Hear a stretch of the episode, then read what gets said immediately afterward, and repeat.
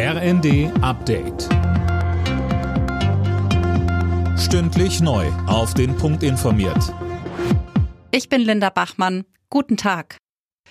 Es ist eines der verheerendsten Erdbeben in der Region seit Jahrzehnten.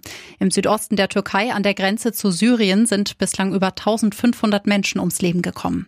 Dutzende Länder haben schon ihre Unterstützung angeboten. Auch viele Hilfsorganisationen sind vor Ort.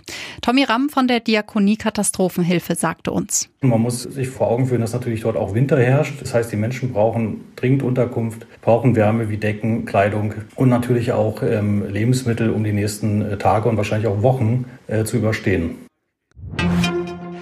Opposition und Kommunen haben keine großen Erwartungen an den Flüchtlingsgipfel von Innenministerin Faeser. Sie fordern, das Thema zur Chefsache zu machen. Tom Husse mit mehr. Angesichts der dringenden Probleme bei Unterbringung und Betreuung brauche es einen Gipfel beim Kanzler, meint Landkreistagspräsident Sager. Von der Union heißt es, dass der Innenministerin in wichtigen Fragen wie Finanzen und Unterbringung auch die Kompetenzen fehlen. Faeser sicherte den überforderten Kommunen die Unterstützung des Bundes zu.